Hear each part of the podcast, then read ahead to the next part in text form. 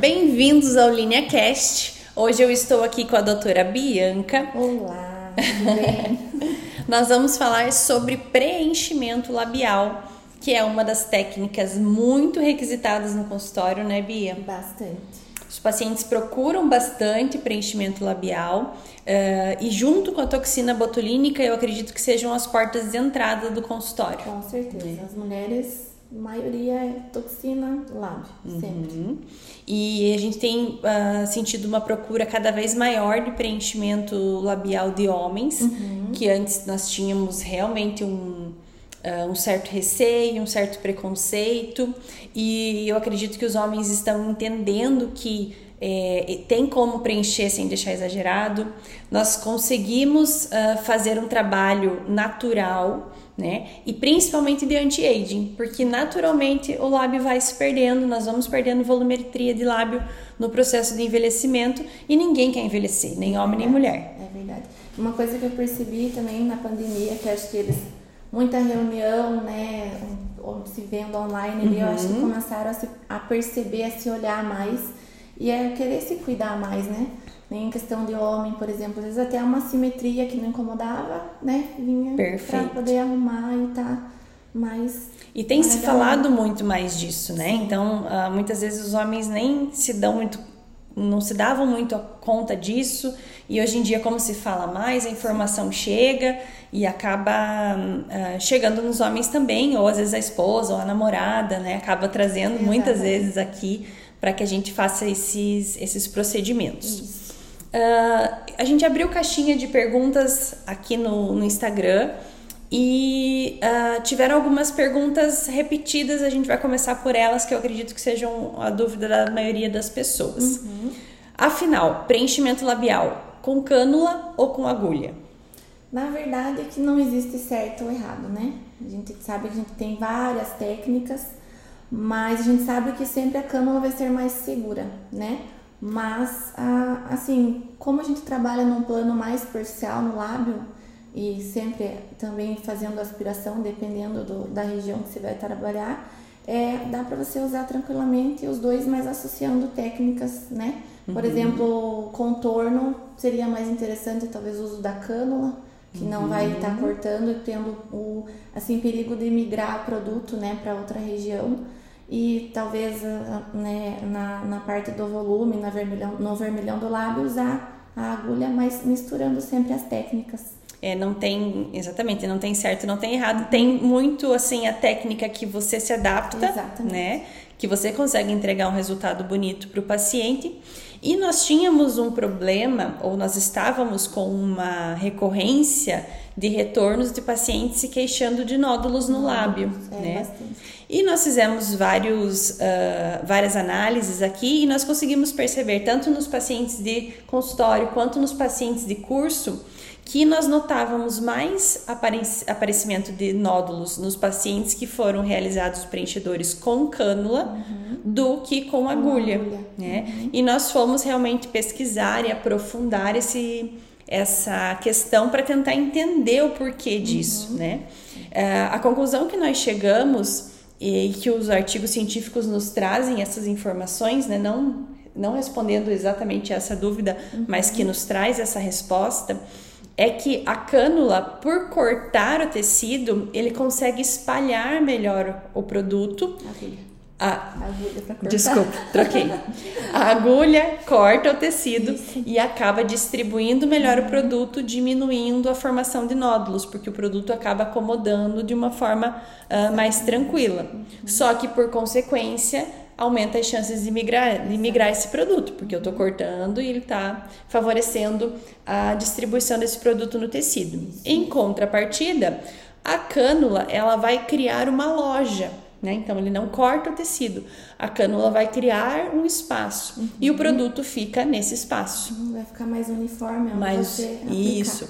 Só que por conta da movimentação do paciente nessa região, da alta mímica da região dos lábios, nós temos um possível acúmulo de produto dentro dessa loja. Então, esse produto pode caminhar dentro dessa loja, ah, fazendo acúmulos né, desiguais desse, desse produto.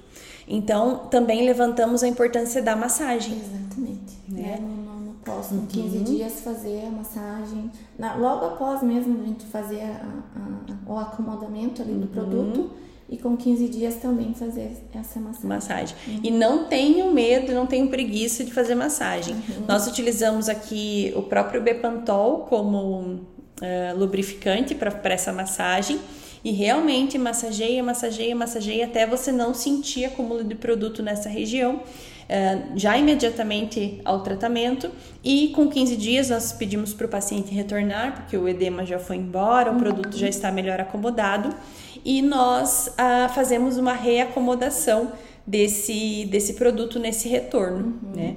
E se tiver ainda alguma simetria, a gente faz algum ajuste, uhum. né? Sempre esperando 15 dias. Exatamente.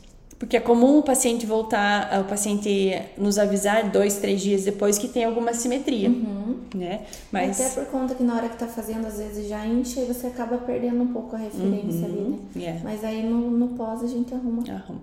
É, e muito comum desse, dessa reclamação do paciente dois dias após é porque o paciente não vai ter edema uh, regular dos dois lados, né? Então, às vezes, pega um vasinho de um lado, é, acaba inchando mais de um lado do que do outro e tem essa percepção de assimetria que com 15 dias, na grande maioria das vezes, está ajustado. Isso mesmo.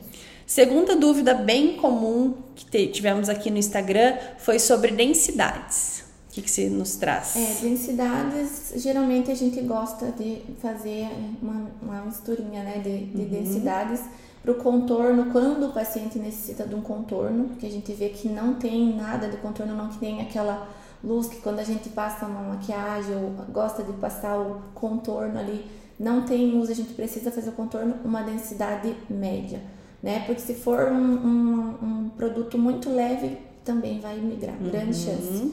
E no vermelhão ali, onde a gente vai dar o volume, daí usa um um mais levinho daí. Isso. Uhum. É, então, assim, se, por exemplo, se a gente vai trabalhar com material da Sinclair, por exemplo, a gente pode utilizar uh, o DIP para fazer contorno e o derme para fazer volume. Isso. Mas se, por exemplo, chega uma paciente com flacidez labial que não tem estruturação, a primeira sessão, procura fazer com material leve até para o paciente se, né, se uh, ajustar aquele novo, aquele novo volume, uhum. se acostumar realmente. Mas se chega um paciente jovem que já quer, já chega pedindo bocão, uh, aí já começa a fazer o preenchimento total com, com produto médio. Isso. Só cuidar com questão de usar produto pesado, de alta, de alta reticulação, ou produto de partículas grandes no lábio, por conta da, do risco de causar um granuloma uhum, no lábio, né? Exatamente. E um granuloma não é fácil de ser resolvido. Né? Até porque fica pesado também no falar, né? Isso. O lábio fica duro, fica, não fica natural, fica. Falta estranho. de movimentação, é. né? Uhum. Então a gente faz uh, tudo de forma personalizada. Né? Então, ah, vai preencher em cima, vai preencher embaixo, depende. Se o paciente precisa de altura, se o paciente precisa de projeção. Então, sempre analisar tridimensionalmente os três pilares do lábio: uhum, o volume, a altura e a projeção. Uhum. Porque muitas vezes o que um paciente precisa, o outro não precisa. Exatamente. Né? Uhum. E aí cai por terra todas as técnicas que existem. Que na verdade você tem que saber todas as técnicas para pegar uma característica de, de cada, cada, uma, uma e montando, e montando exatamente para aquele paciente e para aquele momento daquele momento. paciente, Exato. né? Porque vai uh, alterar sempre conforme, inclusive conforme as sessões que nós formos fazendo. É, a gente acha que quando a gente está começando que é uma receitinha de bolo, né? Que é uma uhum. técnica para todos, que aquilo vai funcionar, mas não é. Não né? é bem Conforme assim. você vai fazendo, você vai estudando, você vai aprendendo, você vai ver que às vezes tem, sei lá, no lábio três técnicas para você conseguir. Uh, outra coisa importante é que a gente pode considerar como regra, né? Lábio, a gente então não utiliza produto de alta reticulação, de alta densidade, de, de grandes partículas. E nós nunca vamos depositar produto é, na região molhada do lábio, Exato. né? Porque é muito fácil de causar flacidez nessa região. Uhum. É, e mesmo que você remova o produto, vai acabar criando um espaço ali que é difícil do corpo é, recuperar. Sem contar que o paciente vai ficar com um sorriso irregular, porque aí na hora do sorriso aparece a região da mucosa preenchida. Uh, e também o paciente fica sentindo o produto é. com a língua, né? Uma região que tem pouca pouco tecido ou o tecido é mais fino uhum. para cobrir esse esse preenchimento, né? Exatamente. Uh, outra coisa legal de, de a gente conversar é que a gente vê por aí nas divulgações, né, que ah, faça seu preenchimento labial para hidratar o lábio. É né? O que, que, a gente percebe tanto na gente quanto na prática clínica? É, na verdade não, né? Até quando a gente vai fazer o preenchimento, que a gente avisa o paciente, vai ficar até ressecadinho nos primeiros dias. Exatamente. Porque vai encher, deixar mais cheinho, vai acabar esticando o tecido, vai ficar mais ressecado. Até pelo processo inflamatório, Exato. né? Cicatricial. Exato. Mas pensa com a gente, nós vamos colocar esse, esse, esse produto é superficial pensando na musculatura mas ele não é superficial em pele, né? Ele é ali em derme profunda, região subdérmica. Uhum. E o ácido hialurônico, ele atrai água, mas ele atrai água para ele, ele não atrai água para derme, ele não atrai água para epiderme, né, para o tecido superficial. Uhum. Então, a gente não pode afirmar com toda certeza que esse produto vai hidratar o lábio. Muitas vezes, inclusive, o paciente pode sentir mais ressecamento, principalmente no início, uhum. ali até a adaptação do, dos tecidos, né? Uh, que mais que temos de dúvidas? Acho que sobre contorno, projeção, altura, uhum. né? Quando que a gente deve fazer. Então, projeção. Quando a gente tem o rosto do paciente é muito côncavo, igual eu sempre falo, parece que o nariz é muito grande ou o queixo e o lábio tá lá atrás.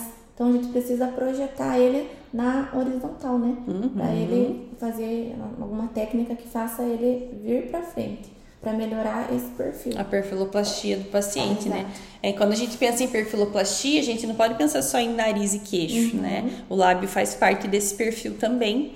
E ele é muito importante, Exatamente. né? Parece que às vezes o paciente é desdentado uhum. e na uhum. verdade é só falta de, de volume sim, labial. Sim. É, a altura também tem que cuidar, porque às vezes o paciente já não tem uma exposição né, dos dentes, assim, tem 75% dos dentes parecendo, aí você vai lá, e coloca, mexe na altura, por exemplo. Daí uhum. já vai expor menos ainda. Isso vai deixar o sorriso mais travado, vai envelhecer o paciente. Isso mesmo. Né? Agora, quando o paciente, por exemplo, já expõe 100% da coroa dentária mais uma linha da gengiva, por exemplo, uhum. aí sim, aí é super indicado aumentar a altura, né? Uhum. Ou um sorriso médio que aparenta só as papilas, a gengiva também é indicado mas então tudo isso tem que cuidar na altura. Levar em consideração, né? Exatamente. E assim, é, tanto para mais quanto para menos, né? Por exemplo, na projeção, tem paciente que já tem o lábio muito uhum. projetado, então a gente tem que cuidar na questão da projeção e olhar o paciente tridimensionalmente Sim. mesmo, em repouso e em movimento, movimento, né? Não adianta nós deixarmos o lábio do paciente lindo no repouso e aí quando o paciente sorri ou quando o paciente fala, fica com aquela coisa dura, né, esquisita, uhum. não tá natural. Uhum. Então tem que levar, inclusive, isso em, em consideração. E proporções. Isso. Né? É. Então, uh, se um paciente feminino, por exemplo, mostra até 3 milímetros de gengiva, uhum. lindo, quer dizer que o, o sorriso do paciente está jovem. Aí, se você uh, coloca produto demais e acaba cobrindo parte dos dentes, como a, a doutora Bianca falou, você acaba envelhecendo o sorriso do paciente. Uhum. Porque é natural do processo de envelhecimento uh, nós expormos menos dentes com o passar dos anos, né? Então, tem que cuidar com isso. Uh, em contrapartida, o lábio muito fino também envelhece o paciente, porque é relacionado à perda de estruturação desse lábio com o passar dos anos. Mas tudo no ponto certo. Exatamente. Né? Mas a gente tem visto hoje em dia que não já não tá tanto aquela febre por bocão, né? Bocão. As pessoas tá estão procurando natural, isso. Tá eu também sinto natural. isso. Eu acho muito bonito. Acho Ótimo. mais o ideal mesmo é aquele lábio que você fica na dúvida se ele foi ou não preenchido, Exatamente. Né? Uhum. É, eu acredito que esse é o ponto ideal. Uhum. Pare, até parece que foi preenchido, mas eu não tenho certeza. Será que é desse, desse paciente mesmo ou será que ele colocou? aí tá o, o limiar da naturalidade que eu acredito que vale a pena. Porque a questão do menos é mais não vale para todo mundo, não vale para tudo. Uhum. Porque muito menos é nada. Né? Menos é mais. Vou colocar meio ml no lábio superior e inferior do paciente. Depois que desinchar, ele vai ficar praticamente igual ao, início. Uhum. Né? Então, menos é mais é, no sentido de é, exageros, né? No sentido de, de, de modificação. Isso. Mas não quanto à quantidade de produto. Uhum. Porque aí o que vai mandar é o teu planejamento. Exato. Né? É, como que você faz a tua, o teu labiograma?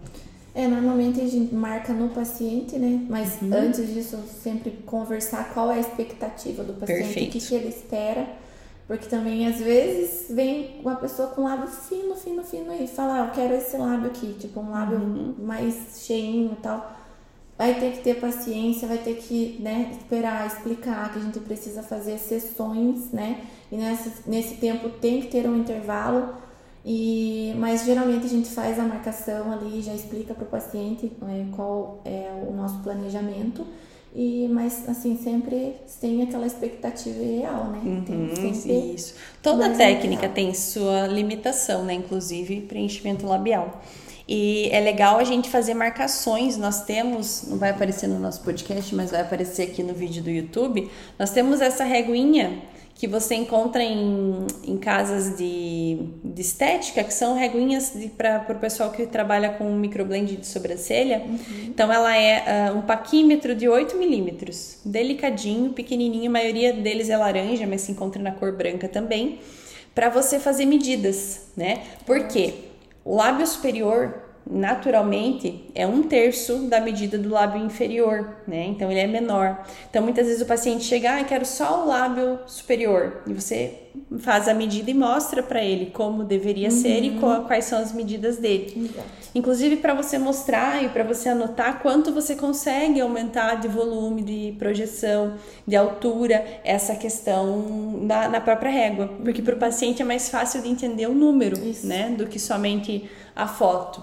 Outra coisa importante do labiograma, questão de quantidade de pele do lábio superior. Uhum. Né? Porque o lábio superior ele inicia na base do nariz e ele termina no ósseo, que é entre lábio superior e lábio inferior. E com o passar do tempo, essa altura vai aumentando, vai se alongando, uhum. né? Então, mais um motivo para esconder os dentes do paciente conforme os anos vão passando.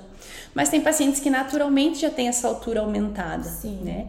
Então, às vezes o paciente quer porque quer vir, everter o lábio, virar o lábio e não é falta de volume. Você coloca produto, coloca produto e o lábio não, não vira, vira, fica pesado. Uhum.